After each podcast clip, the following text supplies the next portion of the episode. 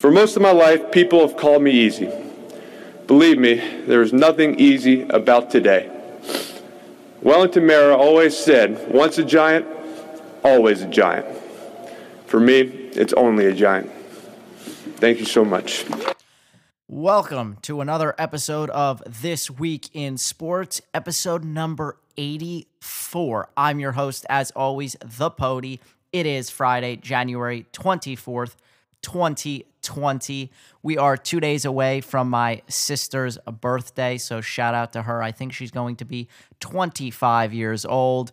Um, that was just Eli Manning that you heard right there. If you did not already know, Eli Manning of the New York Giants has announced his retirement, did that a couple of days ago.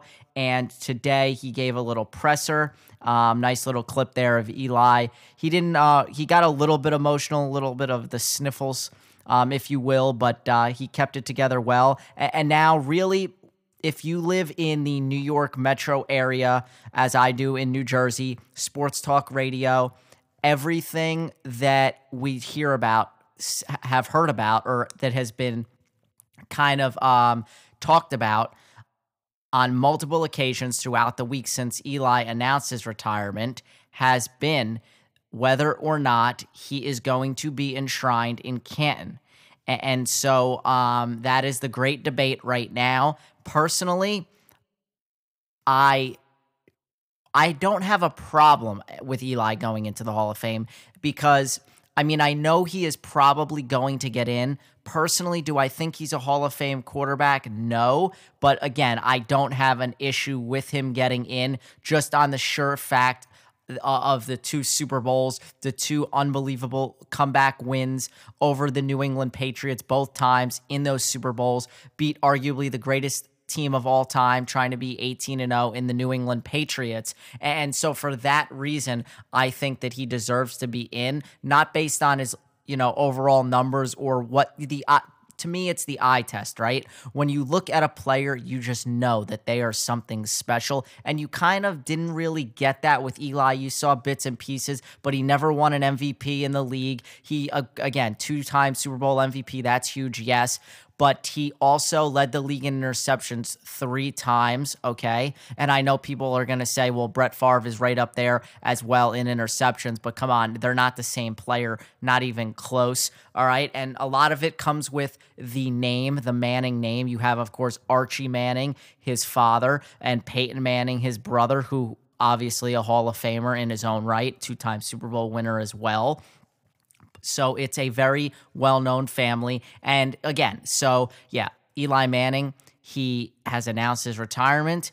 He is probably going to get into the Hall of Fame, but it's been big debate, uh, much maligned throughout the week uh, on you know different varying opinions here. And again, I don't have an issue with him getting in. Don't think he is a quote unquote Hall of Fame player, but again, I don't have an issue with him getting in. Joe Namath got the one Super Bowl, and that's it. Really, what else does he have? He had less. Um, he had an under a sub 500 uh, win percentage, right? He lost more games than he won. Eli 117 and 117, I believe, uh, career record. So you know, there's probably worse players in the Hall of Fame and there's definitely better players in the Hall of Fame. So he's going to end a stellar career. I don't, here's the thing though about Eli I don't necessarily think that he wanted to retire, but we have hit this transitioning period where back what whatever it was five years ago or, or, or yeah five six years ago when Peyton Manning decided to leave the Colts because they drafted Andrew Luck and go to the Denver Broncos, there was a market for him. I don't think there is a market at this moment for Eli Manning, and he knows the writing is on the wall. He was relegated to backup duties for the number six overall pick in Daniel Jones. He is the future of the Giants. And I think that now he re- is realizing that there's no place for him to go. You thought maybe the Jaguars, they picked up uh, Nick Foles. He turned out to be uh, a not so good investment there. And so, really, wh- where else do you go from there? There's a couple teams like the Chicago Bears that could use a quarterback, but I don't think they're willing to give up on Mitchell Trubisky just yet because they were 12 and 4 in 2018. And I think that Matt Nagy believes that with a healthy Mitchell Trubisky, because he was hurt for a portion of the season, that they could kind of turn things around and get it back moving in that direction and build on that success. And maybe this was just a bump in the road towards future uh, success like they had a season ago. Um, also, of note for Eli Manning, I don't want to uh, miss this. This is very important too. He had a uh, streak of consecutive games played in his career. He never missed a game until the dopey Giants decided to bench him for Geno Smith. So that was not um, via injury or anything like that. So to say that Eli Manning, you know, everyone likes to make fun of him. Everybody said, you know, he has a dopey look on his face and he's always looking confused every time he throws an interception. And yes, again, he led the league in interceptions three times, which is not great. But his career really platooned um, and took a nosedive in the last few years because the Giants refused to build around the offensive line and get him weapons on offense. Really, the best players on offense, they, they went over this. Um, I was listening on the radio the other day. If you think about Eli Manning's career, okay, what offensive weapons did he have? He didn't play with a single Hall of Fame um, offensive lineman or or wide receiver. The best wide receiver he played with, or the best really offensive weapons he played with, was Plaxico Burress and Odell Beckham, and he really only got a couple of a uh, couple of years with Odell. So really, he didn't have much. Brandon Jacobs, Ahmad Bradshaw, you know, a couple offensive linemen here or there. Uh, Shaun O'Hara and uh, Tom Coughlin's uh, son-in-law, name slipping me right now, but uh, yeah, a couple good guys here, and of course the defense was so vaunted and so great with Osi Umenyiora and, and Stray, Michael Strahan and Justin Tuck, and they are a big part of the reason why they won that uh, second Super Bowl. Um, and, and, you know, it's just, uh, but again, like I like I keep getting back to, not a Hall of Fame player in my book, but a totally, totally fine with him getting in. I have no problem with him getting in whatsoever. So I really um didn't plan on starting there with the Eli Manning thing, but what was that? Oh, okay. My book bag just fell over. Sorry about that. So, anyway, I did not plan on starting with the Eli thing, but I did want to start with the NFL, and we'll get right into that now. The Super Bowl is set, Super Bowl 54 in Miami. Okay. It is going to be the drum roll, da, da, da, da, if you didn't know, the Kansas City Chiefs versus the San Francisco 49ers. I got this one half right, I think, with my bets.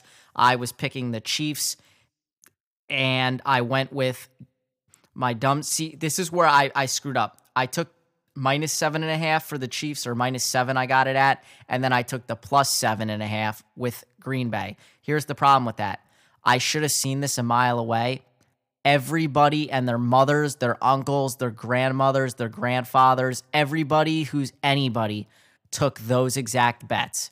And whenever that happens, it's ne- it's not going to pull through and you're not going to win. So I should have seen that right away and said, "Wait a minute. Everybody is not me. They don't know what they're doing and they're going to get this wrong." And I should have not slept on San Francisco, but I did, just like the whole world has slept on San Francisco this whole season. And it was really remarkable how they won this game. But I'll get into that after the Mahomes, uh, the Chiefs game rather. So uh, yeah, they were down ten nothing again in this one. The Titans went up early, but then of course you know no pat- no time to panic when you have Patrick Mahomes and um, that explosive offense. That is Tyreek Hill. That is Sammy Watkins. That is uh, Travis Kelce, That is Damien Williams. You name it. They've got the weapons. So Mahomes, he had himself a solid game 294 yards and three touchdowns. Here is the key play in the game that basically um, gave it, it's it, it uh, swayed the momentum way in favor of the Chiefs headed to halftime. 20 seconds left. Chiefs down 17 to 14 when Patrick Mahomes has the scramble of his life. Take a listen in right now.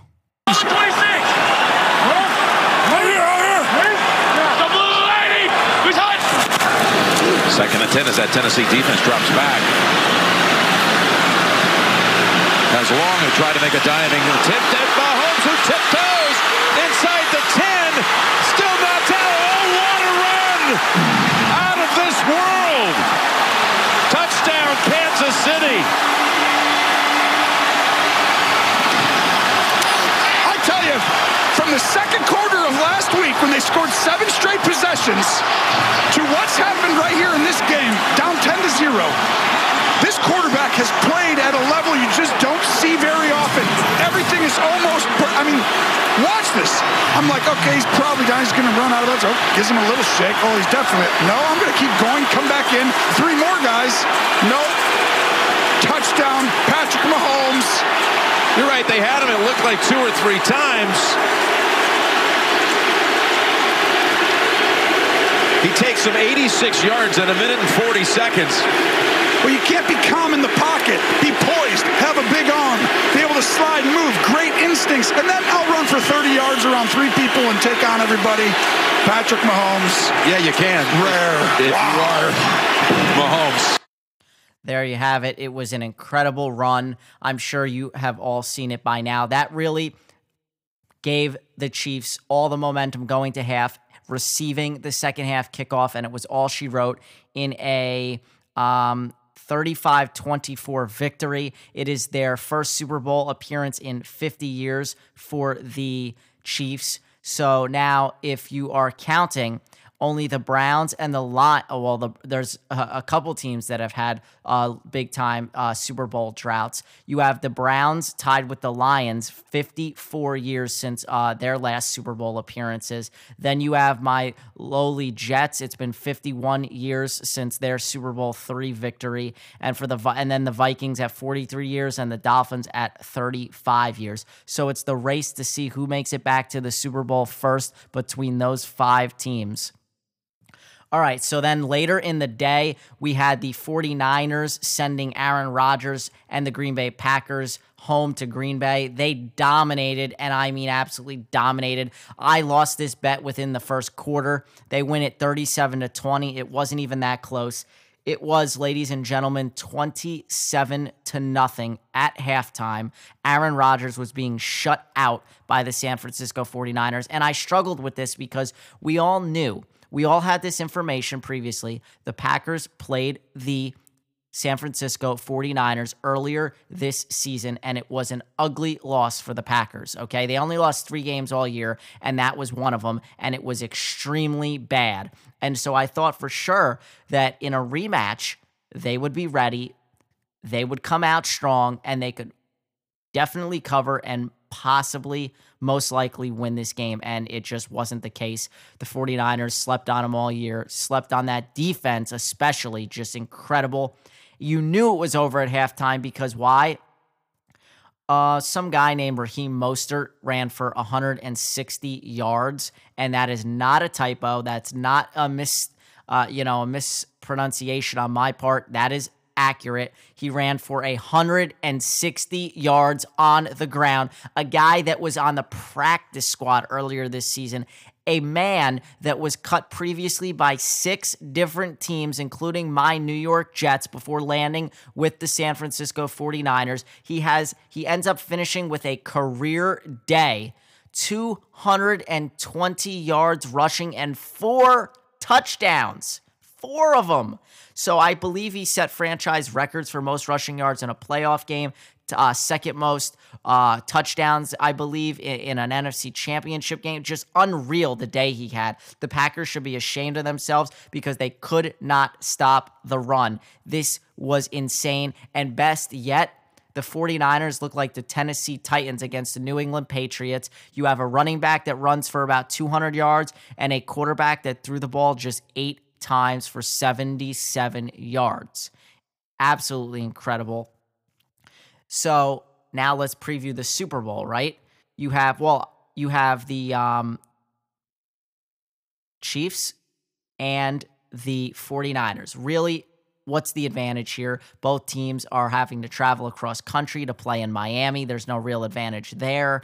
Okay, the Chiefs play in cold weather, usually 49ers not so much. So maybe advantage uh, to the 49ers, but not really because anybody plays well in the hot in in you know warmer temperatures.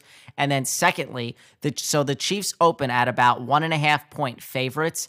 And here's why I'm taking the Chiefs. Mostly because I'm rooting for Patrick Mahomes. He was on my fantasy team this year. Everybody wants to see Andy Reid. That's the big storyline in this one. Andy Reid hasn't been to a Super Bowl um, in 15 years, where he lost to the New England Patriots when he was then head coach of the new uh, of the uh, Philadelphia Eagles. And you have Kyle Shanahan, the young 40 year old first time head coach in his second Super Bowl appearance, trying to do what nobody's done, the biggest turnaround. Uh, for this team. They were horrible last year, dealt with injuries. That the you know to be able to swing what he has swung in in one year and get them to the number one seed in the NFC and get them to the Super Bowl is incredible. It is just the second time that two teams are meeting in the Super Bowl where one team led the conference in rushing and one team led the conference in passing. For excuse me. 49ers led the uh, NFC in rushing. And of course, the Patrick Mahomes led Chiefs led the AFC in passing yards. Okay. Um, what else did I want to say? Uh, I didn't want to get off track. So the Chiefs, yes, they're one and a half point favorites, and here's why I'm taking the Chiefs because the Titans were that exact team that the that the uh, 49ers is trying to be in the sense that pound pound pound throw as little as possible with their quarterback. Don't make the quarterback beat uh, uh have to win the game because we'll lose, and that's what happened with the Titans. They steamrolled the Patriots and the Ravens, and then they hit the Chiefs, and the Chiefs are the best, most efficient firepower uh, they have the most firepower. They're the most efficient offense in the league, in my opinion. They have weapons galore. Nobody could cover Kelce. Nobody could keep up with Tyreek Hill or Sammy Watkins. It's just insane. And, so, yes, they, they, the 49ers have a great defense, but Aaron Rodgers is not the mobile quarterback anymore in his career you know, to the same extent that Patrick Mahomes is, even coming off the dislocated knee. He's been moving well, as you saw and heard in that run for the touchdown. So I think his ability to get out of the pocket, get away from Bosa, uh, get away from Armstead and, and those boys, I think that it'll give them some extra time, you know, to to to come back towards the ball, you know, to improvise. Tyreek Hill does a great job of that, coming back towards the ball. All those guys do. And so that's why I'm going to give the edge to the Chiefs because they have the better quarterback and I they I think they have the better offense. And in this case, I want to say that the offense is going to outlast and out you know and trump the defense of the 49ers because in all likelihood if this comes down to Jimmy Garoppolo having to win the game, I think the 49ers are in trouble. Although he's done a great job managing and he's been extremely efficient all season long, I'd put him a step above what Mark Sanchez was with the Jets in 09 and 010. He was more of a game manager. They leaned on the run. Don't get me wrong, Garoppolo can sling it. He has, you know, the ability to throw it as well and he you know he doesn't shy away from anything but he's not on the same level as Patrick Mahomes and I'm sure everyone would agree with that so with that being said, that's a little preview. We've got another week to go before we see that game, Super Bowl 54, being played. Oh, and for Kyle Shanahan, guys, this is his second Super Bowl, so second appearance for each guy. They don't have one yet. Shanahan, uh, most recently, three years ago, he's famously had the 28 to 3 lead uh, as a member of the Atlanta Falcons. He was their offensive coordinator. And in the second half, uh, people were left scratching their heads at some of the plays he was calling in the second half. Ultimately, they lost in overtime and squandered that 28 to 3 uh, lead, and that will go down in history as one of the most uh, compelling and, in, you know, just disastrous implosions in the history of the Super Bowl. Uh, you know, they were so close yet so far, and they could not finish up twenty eight to three. So uh, yeah, we'll see what we'll see what goes down. But right now, I'm going to take the Chiefs at minus one and a half. All right, moving on.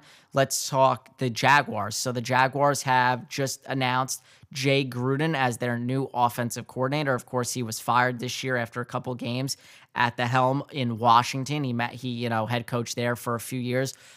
And of course, he is the brother of now I guess I got to call him the Las Vegas Raiders head coach Jon Gruden. So upgrade there for the Jaguars, see what they look like in the new year. Uh, talked about Eli Manning. Okay, uh, let's segue this into the uh, Oakland Raiders now. We'll talk about them. They have officially uh, moved to Vegas on Wednesday. It became official. They had a ceremony at Allegiant Stadium. That's going to be the home of their uh, of their games now. That's their new stadium, Allegiant Stadium.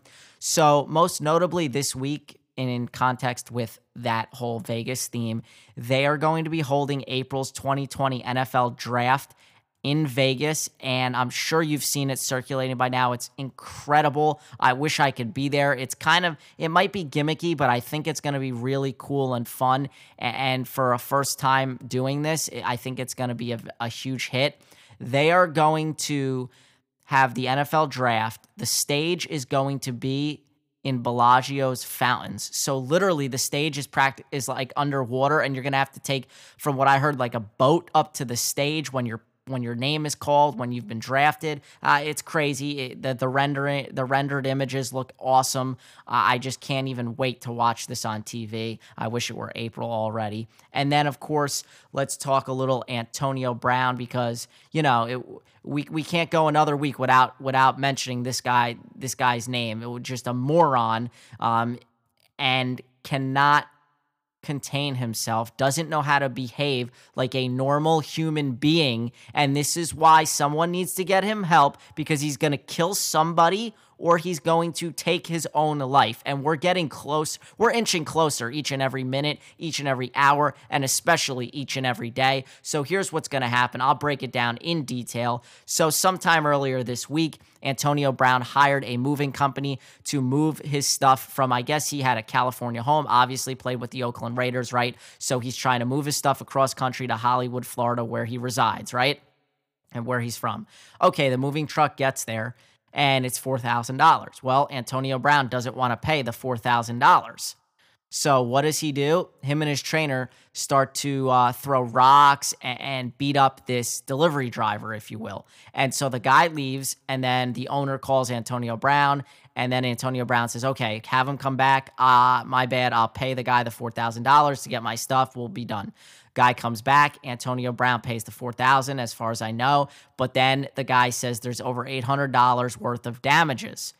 Antonio Brown refuses to pay those damages. They maybe fight a little bit more. And then uh, the police end up arresting his personal trainer. And then eventually they issue an arrest warrant for Antonio Brown. And he turned himself into police yesterday.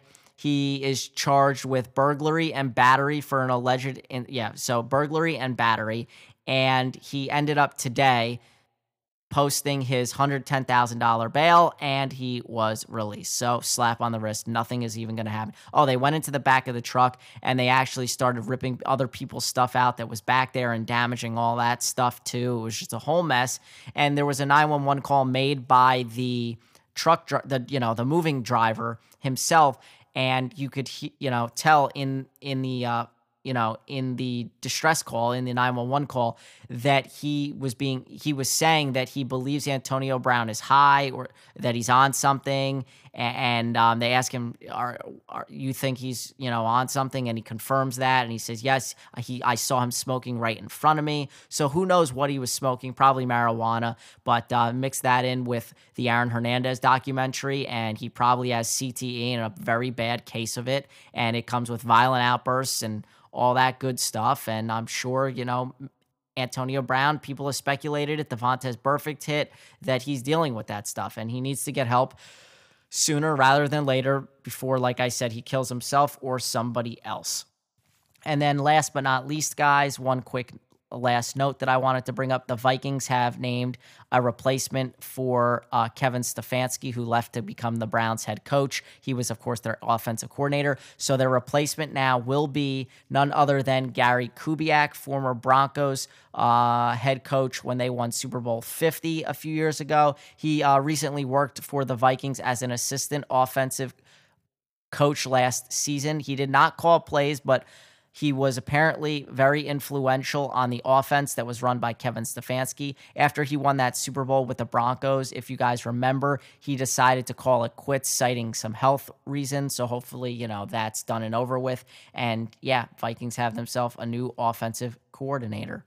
All right, guys, let's see. We are 24 minutes in. This is going to be a pretty quick, short episode, about an hour. So we're going to take a quick break, regroup, and then when we come back, we're going to talk everything that was UFC 246.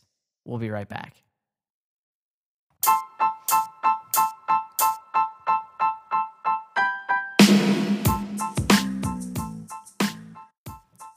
What's going on, everybody? We are back for part two.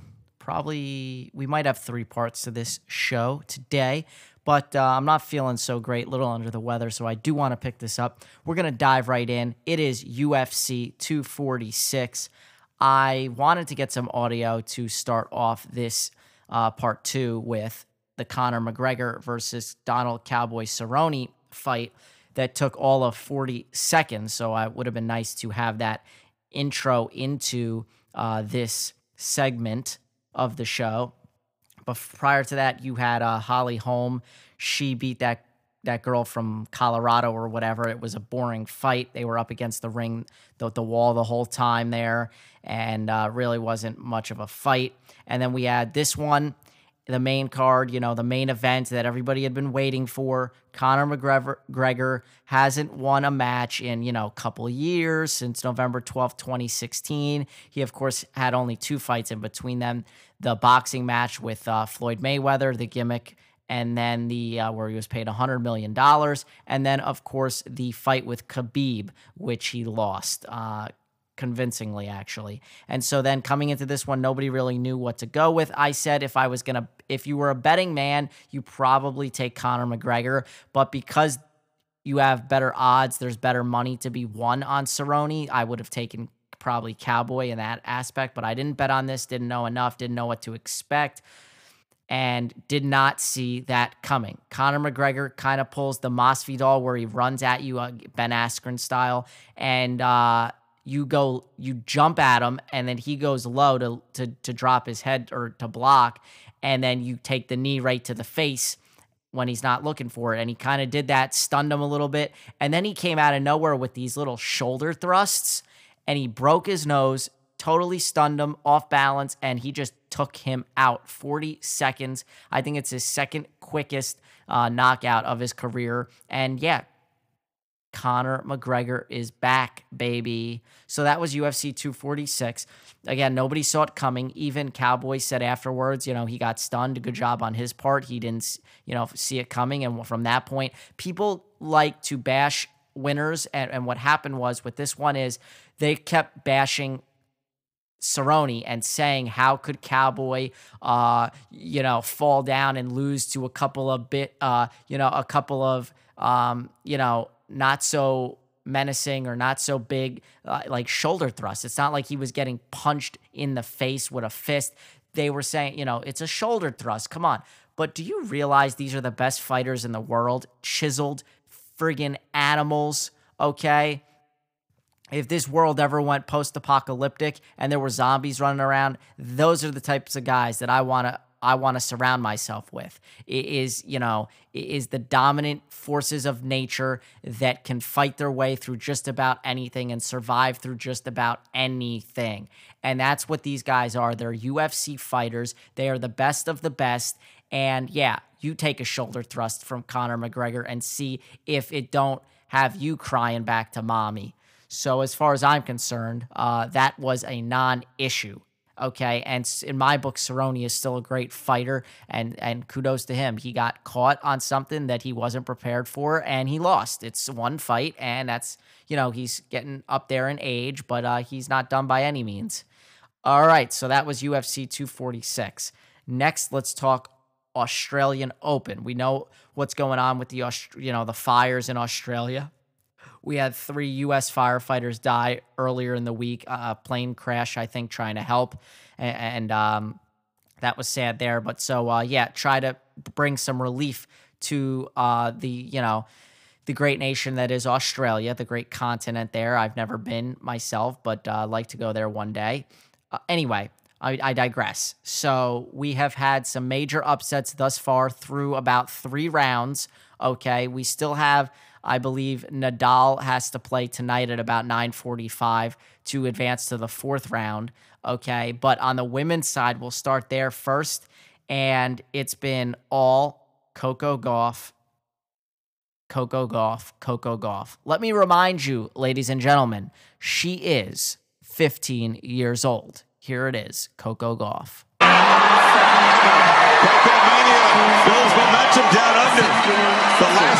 Was Coco the fiery competitor.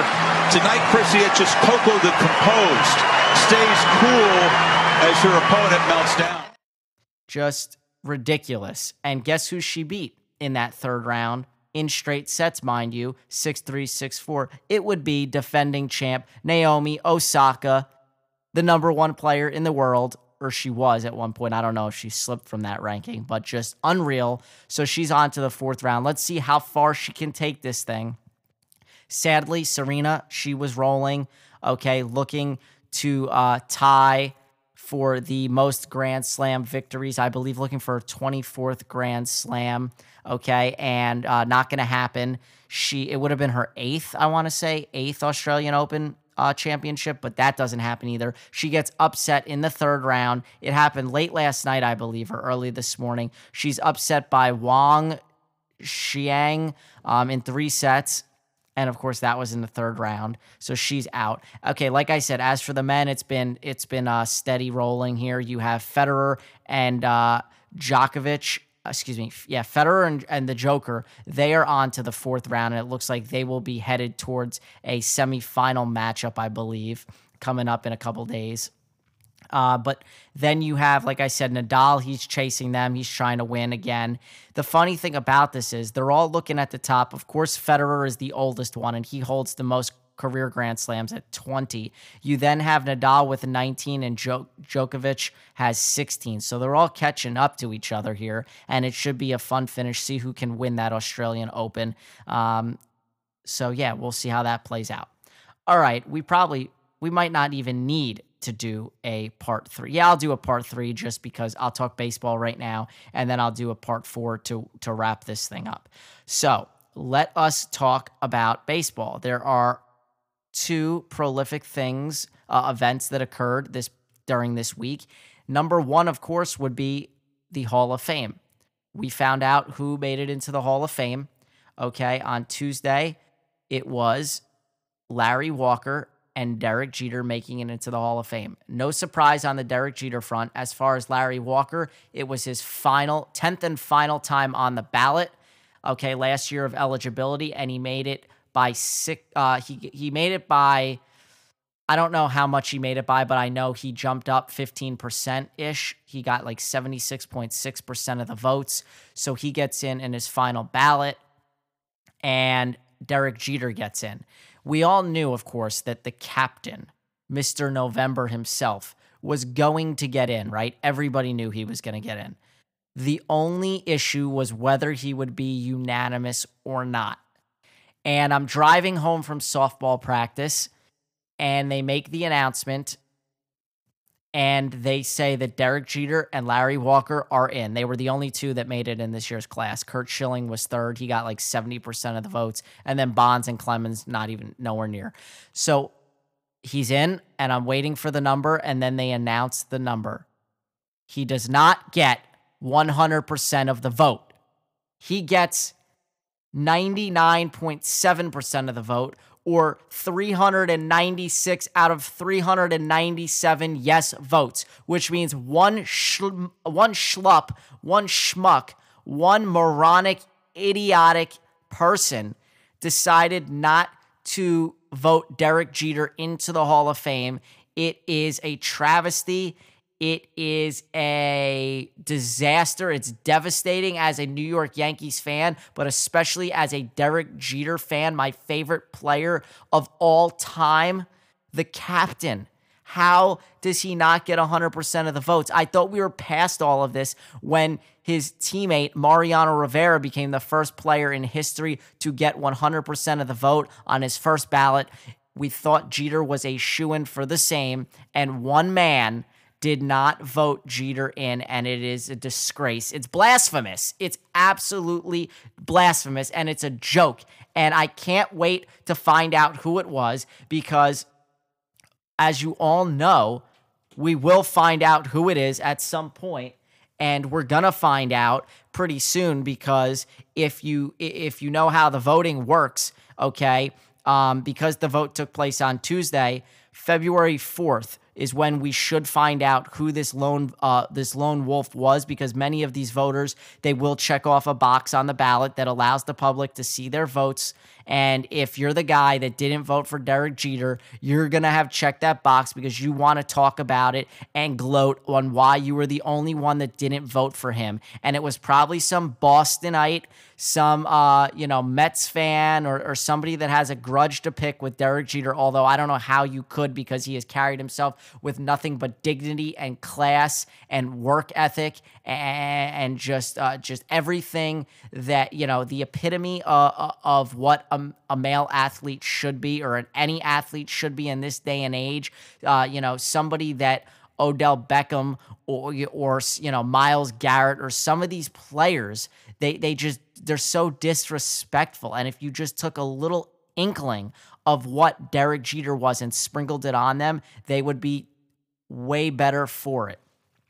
So um, yeah, uh, I just there was a so there was a lot of speculation. I, I immediately started hitting my Twitter fingers trying to find out who this idiot was, who this guy was that would not vote, that would leave Derek Jeter off his ballot because you can vote for ten guys. And I'm searching and I'm searching and I'm searching, and this name starts to come up is Dave Williams, and I start to learn that it's a guy from Barstool, uh, Chicago, that reports on the White Sox, and it it didn't really quite add up. So that was all I heard on that. But apparently, um, that is not the case. It, it, the name has not leaked yet. Um, I've been listening to a lot of talk, sports talk radio, and and the Michael Kay show.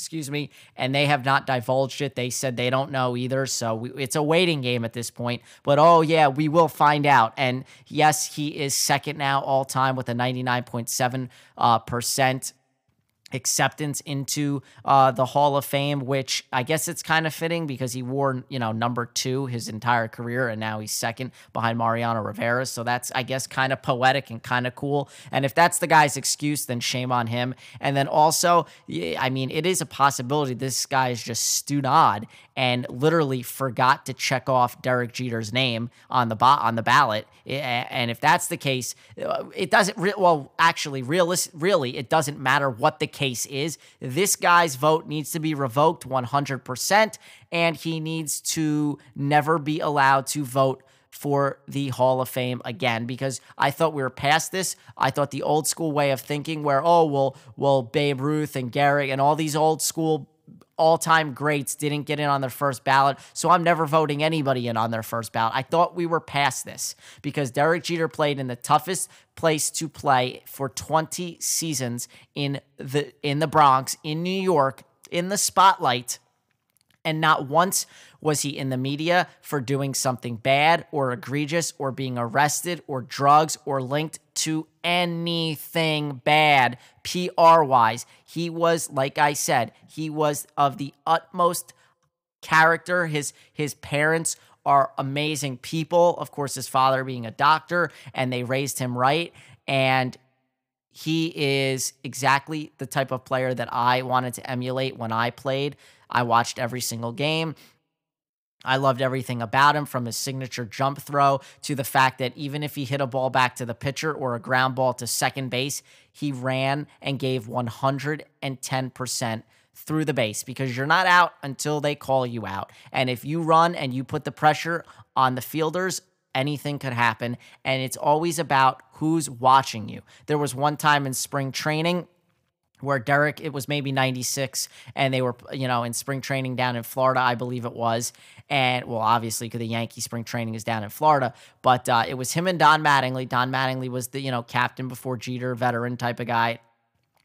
And it's after, you know, during uh, long spring training days. So they would take the morning they would do some you know routine stuff and then they would take a little break maybe go for lunch and then they would come back. So it was in between one of these breaks and they were coming back and they had to go to a field. It was a fence through left field down to another field and it was him and don mattingly. And I think it was Don Mattingly that said, you know, let's, you know, let's jog over there or, or started running over there. And, and Jeter said, why or whatever, or, or something to that effect. And Don Mattingly said, because you never know who's watching. Even at spring training, you just never know who's watching, who's going to see that work ethic, that hustle, and who is going to, um, you know, and who you're going to impact with that. I'll never forget. I mean, obviously, growing up, I was always taught that. My father, being a baseball coach and a successful one at that, obviously always taught me never give up, never quit, to hustle, give 100%, you know, right? What you lack in talent, you can 100% make up with heart, effort, and hustle. And I'll never forget trying out for my middle school baseball team as a you know sixth grader, sixth, seventh, and eighth grade middle school, and it was a virtual, you know, impossibility. Uh, the numbers were stacked against me. Sixth graders just did not make this baseball team. It was very rare. Um, I mean, they made it, but it was maybe one, two, three max that made the team. And I'll never forget, I was at, it was either the first or second day of tryouts. Of course, you had to show up, you had to have the proper, you know, equipment and the proper attire. You couldn't wear like jeans. Kids would get sent home if they had jeans or if they didn't have baseball pants, you know, and all that good stuff, a belt. So we're there and he's the, the the coach is splitting us up into into groups. And he, you know he's telling oh these guys go into like the augs gym you're going to do bp off the pitching machine. And then um you know he was splitting up different groups. And i forget what i was being sent to do. It was something i believe with my glove. So i but i was called first and i'm like a deer in headlights. I'm trying to make a good impression. I'm young you know. I don't really know what you know what i'm doing or what the competition is really like. I know all the kids above me. I've played with them and this and that. But you know i really didn't know how to how to how this was going to go. And so I'm picked first, right? I'm called I'm the first one called and it's like, "Oh, great." And he sends me, you know, to like the corner of the gym. It wasn't that far, maybe 25 yards, 30 yards, 40 yards max, not even. And so I get called and I get up and I start walking over there. And boy, do you know that that coach let me hear it. And he said, uh, you're going to, you know, something along the lines of, you know, are you going to hustle? Are you going to act like you want to be here? Something to that effect, right? And then I knew I just screwed up. So, of course, I ran my behind over there. And uh, yeah, that was just something that always stuck with me. And, you're always want to, you always want to stand out. And I I rag on Brandon Nimmo a lot because he gets he gets hit by a pitch and he drops his you know his shin guard and everything and then he sprints to first base. And I rag on him for that because I think it's a little bit corny. I think that's going overboard a little bit. But at the end of the day it's really it's not hurting anybody and it, it, it's it's good for for young kids to see that type of hustle because I hate to see the guys now that showboat and they hit a ball back to the pitcher or hit a ground ball to second base and they jog and then the excuse is that they don't want to hurt themselves. Well guess what? If you stretch properly and you get to the stadium before the game and you keep your body in tip top shape instead of going out to the clubs and the bars in New York and everything else then you'll be fine. Derek Jeter did just fine running it out every single time to first base, no matter where he hit the ball. And so, yeah, that was just a learning experience for me back in middle school that has always stuck with me. So, to all of you kids out there that are listening, you never know who's watching, whether it's a freshman baseball game, a, you know, a varsity high school game, a T ball game. Always give 110%, always hustle, never walk, and always know that somebody is watching you, whether it's a scout or a parent or a another coach, it doesn't matter. You're going to make an impression and if you always hustle. See, I used to always when when I that was the other thing I used to always do. When we in between innings when I would play, no matter what what level I played in high school, middle school, you name it, travel ball, AAU, whatever. Whenever we were going out in between innings, going going out to the field after we were up at bat. I would always make sure I'm either I'm one of the I'm the first one or one of the first ones out there. Whether if I was up at bat, of course, then uh, I would stand at the base and wait for my teammate to bring my glove and hat and whatnot. But if I was uh, on deck, I'd have to take my batting gloves off, all that stuff. I would still make sure I hustled to not be the last one out onto that field. And same goes for you know coming in after we made three outs and it's our turn to hit. If I was even playing, I didn't play outfield very often, but it, say I was in the outfield and, you know, the th- third baseman is closest to the dugout. I would make sure I sprinted from the outfield and made sure that I beat some of those infielders back to the, you know, huddle and back to the bench. And so that's how I always carried myself. And I kind of had to. I had to have that hustle, that chip on my shoulder, had to do a little bit extra being a guy that's, you know, 120 pounds, soaking wet, five foot three and three quarters or five foot four, maybe. And, you know, it, it all paid off. And, and it's not all about the, the strength and, and um, sheer power, if you will. But like I said, it's, it's corny, but it's about your, your heart, your determination, your, your, your grit, your will um, and your upbringing, and, and that's really it. And Derek Jeter uh, epitomized all of those and and some, and, and he was the greatest, in my opinion, that ever lived, the greatest on field and off field player that I've ever watched. Now, not the most, the the best you know, the greatest pure talent. He wasn't going to jump off the board at you in terms of his numbers, but lifetime 310 hitter postseason lifetime 309 hitter. He has played more games than anybody in the postseason, 158. He leads every statistical postseason category. He's top four in all of them, first in a bunch. He's tied for third in home runs and, and a couple other, and, and he's fourth in one other category. Category that's the worst spot he's in, but just an un- unbelievable player. Um, and, and, yeah, it was sad to see him retire in 2014, and I wish him nothing but success and luck with his family. He's got a, a daughter now, and, and um, you know, managing the uh, the Miami Marlins. Obviously, he's CEO there. So uh, yeah, I'm just uh, wait. We're gonna wait and find out now, and we'll. It's just a waiting game to see who this one lone guy is that did not vote for Derek Jeter. So with that being said, we'll flip things on over and talk about the other team from the New York um, area, and that would be the New York Metropolitans, the Mets. They have replaced Carlos Beltran. They were the first ones of the three to name a new manager. And I say of the three because, of course, linked to the sign stealing with the Houston Astros and Boston Red Sox. Those two teams have yet to name a manager. And uh, surprisingly enough, the Mets were the quickest to do so, and they lost their manager last. So Beltran was fired last after the other two teams, and so for them to name a new uh, a manager that quickly, it's it's uh, interesting. And the guy that they named isn't going to jump off the board at you. You're not going to recognize the name by any means. He he would be 38 uh, year old Luis Rojas. Okay, and I'm about to break down for you exactly who this is. That's why you come to me and you listen to This Week in Sports because I give you a little bit of everything to get you caught up on your week in sports. Who is Luis Rojas? Well, I'll tell you right now, he was hired in December 2018 as the Mets quality control coach. Okay. He has been with the organization as a minor league coach and manager since 2007. This is the key. I had no idea about this. I know a lot of people were um, with me on this where they did not know any of this uh, or who he really was. Well, guess what? He has some baseball in his blood, baby. He is the son of former player and manager Felipe Alou and the half brother of Moises Alou. And Moises Alou, the only thing you have to know is he had a great career. Half brother, like I said, he is better known for the Steve Bartman incident with the Cubs where he was the outfielder trying to catch the ball. And Steve Bartman, of course, was the one that reached over and interfered with that. So, hey, um, it's not a splashy name hire like Beltran was. But if you comparing if you compare him to Beltran, man, does he have more experience?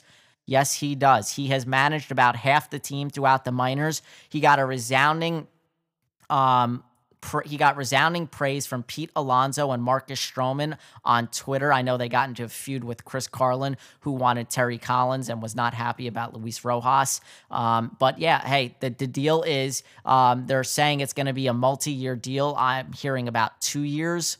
So, not really a huge vote of confidence, but let's be real if he has any success, they could just re up that deal and, and, extend it because you look at the Pat Shurmurs of the world and all these coaches, they give them these four, five, six year deals, and within two years, they're fired anyway. So uh, I'm I know it's not really much of a vote of confidence, but I have no issue with it because it's the Mets and they tend to you know suck anyway to the point where they're looking they could be looking for a new manager in 2 years anyway. So yeah, we'll see how that plays out. And with that being said, that's it. That's all I have on the baseball front. So not too painful. Um, got you caught up in eh, 24 minutes. That's a little longer than I wanted, but I went on a little rant, a little Jeter rant, a little Hall of Fame rant, if you will. Um, okay, we'll take another quick break, and we will wrap this thing up with some Zion Williamson making his NBA debut in a splashy way. We had NBA All Star starters announced and then we'll get you out of here with On This Date in Sports. We'll be right back. I love this one. The quickness, second jump, aggressively stepping in rhythm, knocking down the long ball, putting his team in position because of his aggressiveness. Zion making his debut last uh, Wednesday night. Sorry, Wednesday night, not last night. And it was a dud for about three quarters. And then, as you heard, he started to take over the game a little bit. They end up losing by about five, I think it was 122, 117, something like that. But Zion goes off for 17 straight Pelicans points in the fourth quarter. He went four for four from three, which is quite shocking. He's not a horrible three point shooter. Um, if you remember back to his Duke days a year ago, but he's not he he's not great. He's not you know he he he's not uh RJ Barrett esque. RJ Barrett, I think, a little bit better from downtown. But hey, 17 straight points for your team in a 308 stretch, three minutes, eight seconds. That is impressive. And um, we'll see where he goes from there. See how the knee is feeling. Hopefully, he's good. Hopefully, you know, no real uh, lingering effects it's going to be an issue for him though. All uh, all his entire throughout his entire career, he's a big kid. He's playing in basically a linebacker's body, trying to play the game of basketball, and he plays it viciously and ferociously, and he dunks a lot, and it's going to be a lot of torment on those legs. So we'll see how long that his career lasts, and hopefully he's not another Greg Oden. Okay, uh, we also had last night the Brooklyn Nets, my Brooklyn Nets, getting uh, thrashed at home by the Los Angeles Lakers. Okay, uh, LeBron James, he had a triple double, I believe. It was 75 to 70 at halftime. If that tells you enough, my God. And then they went, uh, you know, they dragged this one out in the second half and they just got a big time lead. And that was all she wrote. I know Kyrie Irving has come out and said stuff, some stuff that who knows the dissent in the locker room right now, but he said they need some more star power there right now. It's not enough. They're not going to cut it. And so, you know, I, I, I tend to agree in the sense that until they get Kevin Durant back, from what I've seen by this team so far this year, they're not they're not that good, and they weren't that great last year. And they they made the playoffs. They got in as a you know like a six or seven seed, I forget. And um, they gave the Sixers a little run, but not really. And I think they'll do a little more of the same this year. I thought they would move up this year. Uh, the Raptors are surprisingly better than I thought they would be after they lost Kawhi. And um, yeah, they're just they're a middle of the road team right now and they're under 500 and they got to turn things around. But back to LeBron, he is now just 17 points away from passing Kobe Bryant uh, for third on the all time scoring list. So that's pretty cool. He should get to that mark tomorrow night If not, then uh, in the ne- in the game following that one, but he will get there in the next couple of games. And then yesterday, the NBA announced All Star Game starters. They re- uh, redid the format. I don't know, was it last year or the year before that, where they named these team captains from the East and the West. And although these are the starters, I guess you they do a draft. I think this the last year was the first time they televised it, and so it's uh, LeBron and Giannis um, as the captains. And then in the I'll start with the West. You have LeBron and AD, Kawhi Leonard, Luka Doncic, and James Harden. And then in the East, it's Giannis, Joel Embiid, Trae Young, Kemba Walker making his fourth appearance, and Pascal Siakam. Um, so yeah, that's your starters there in the East and the West. And then some sad news to report. Chandler Parsons. You may have heard this one earlier in the news. This is a few a few days old, or maybe even happened over the weekend. But Chandler Parsons. Now, his career was kind of headed in the wrong direction anyway. He was with the Atlanta Hawks. He's on the Atlanta Hawks, but he has been a healthy scratch since late December, hasn't been playing. Well, he was on his way home from practice when he was involved in a very serious car crash. It ended up uh, being a, I think, three car crash. His injuries include from what we know, a traumatic brain injury, disc herniation, and a torn labrum that could potentially end his playing career. That's very sad. So uh, here it was. He was um, he was hit by a driver that was ended up being arrested for driving um, while drunk, which is horrible. And yeah, I think yeah, it caused a three car crash. Yeah, it's just very sad. I don't have any updates on this as of right now, but um, that would be, yeah, devastating. And I'm sure at this point, his playing career is an is you know an afterthought. The main goal is for him to get healthy, get better. Um, anytime you suffer a brain injury, that is very scary. There could be all sorts of different ramifications. She might never be the same again. Uh, but hopefully he's able to pull through and recover. And maybe we do see him on a basketball court in the future. Who knows? But pulling for Chandler Parsons. He's in our thoughts. And then finally, uh, let's get. I want to talk about LeBron again, real quick. LeBron James, they, he played the Knicks on Wednesday, the Nets on Thursday. Well, against the Knicks, he was asked by a reporter the dumbest question I've heard all year. This reporter asked LeBron that if his son, Bronny Jr., was drafted by the New York Knicks if LeBron would come and sign with the Knicks so he could play with his son. And LeBron had a great response to this, and he just simply said, My son is in the ninth grade, man. I'm trying to worry about what project he got to turn in tomorrow. And it's so true. It is so, so true because the kid is 14 years old. He's got to go another five years, rest of high school, and then one uh, so another, yeah, like four to five years, rest of high school and one year of college. And the best part about it is, I don't know how this kid has time to do any schoolwork because I just saw a graphic on the online that Sierra Canyon they're being televised every single night on ESPN. You saw earlier too uh, a stupid fan threw a starburst at Bronny Jr. on the court and the game had to be stopped just asinine. There's stupid people out there. That's a young kid. Please don't do that. Sierra Canyon, this kid, how does he have time to do any schoolwork? If you look at their 2019 2020 flight tracker and see how many miles they have traveled this year, I don't know where they get this in the budget. Um, I guess it's a private school and they could pay all this money to fly to all these different cities. They've been as far out as uh, Springfield, Massachusetts, and Newark, New Jersey, not too far from me. They also went to Shanghai, China one time. And in total, they have traveled 38,318 miles. It, by comparison, the, uh, the Kansas Jayhawks have traveled just 21,518 miles. The Kentucky Wildcats, 13,648 miles. And the Duke Blue Devils have traveled just 8,380 miles. So you have the Sierra Canyon high school basketball team traveling further than a couple of, excuse me, college top tier college programs. That's just insane. I don't know how you have time to do any schoolwork. It's ridiculous. That's a lot of pressure to be putting on these kids, but uh, hey, it is what it is. So yeah, shame on that reporter for asking a dumb question. Nobody wants to go play for the Knicks anyway, so no, they're not. That's not going to happen.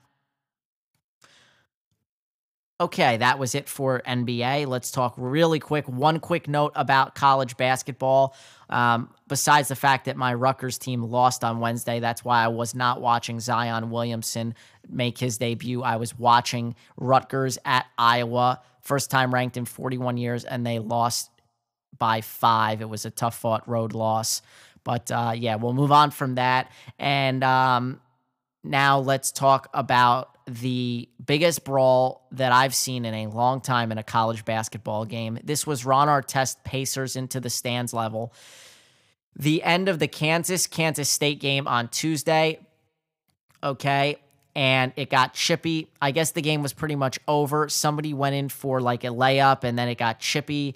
And it was led by Silvio De, uh, De Sousa. He was at the center of this and he is in big time trouble. Already, the kid was what was you know suspended two years for taking money and all sorts of stuff like that, and now he comes into this one. This was cr- crazy. Okay, he picked up a chair, did De Sousa, and in the middle of this brawl, I guess it spills over into the floor seating area, and he picks up a chair, and this guy is ready to hit somebody with this like he's in the WWE. I mean, it's insane. Luckily, for his sake, he'd be in jail right now. Luckily, some assistant coach ran over, stopped him in time before he could, you know, swing that chair and and and hit anybody. Thank God for that hero, that assistant coach, whoever you are.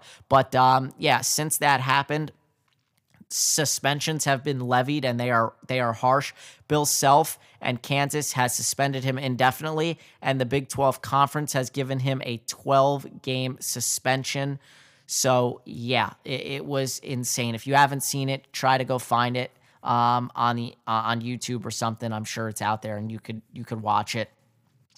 Um, I forgot to mention this, but there is some golf going on. If I'm if I'm correct. Like uh, Tiger playing in his first tournament of the year, I believe he he he was uh three under today. Let me see. Um, let me try to find the other sports and get to golf. Sorry about that. It just popped into my mind. I don't know why. PGA Tour. Yeah, the Farmers Insurance Open. No, I thought that took place already. Round two's in progress. Anyway, let me see. I thought Tiger was in this and doing well. I don't know. Maybe I made that up. No, yeah, Tiger. He's tied for 17th. He's at four under. Okay, so I'm not 69 and he shot a 71 today. So something to keep an eye on for the weekend. If uh, that's your jam, I might check that out because I'm obviously big into golf myself. And with that being said, guys, we will end this podcast on a signature note. And that is, of course, on this date in sports history.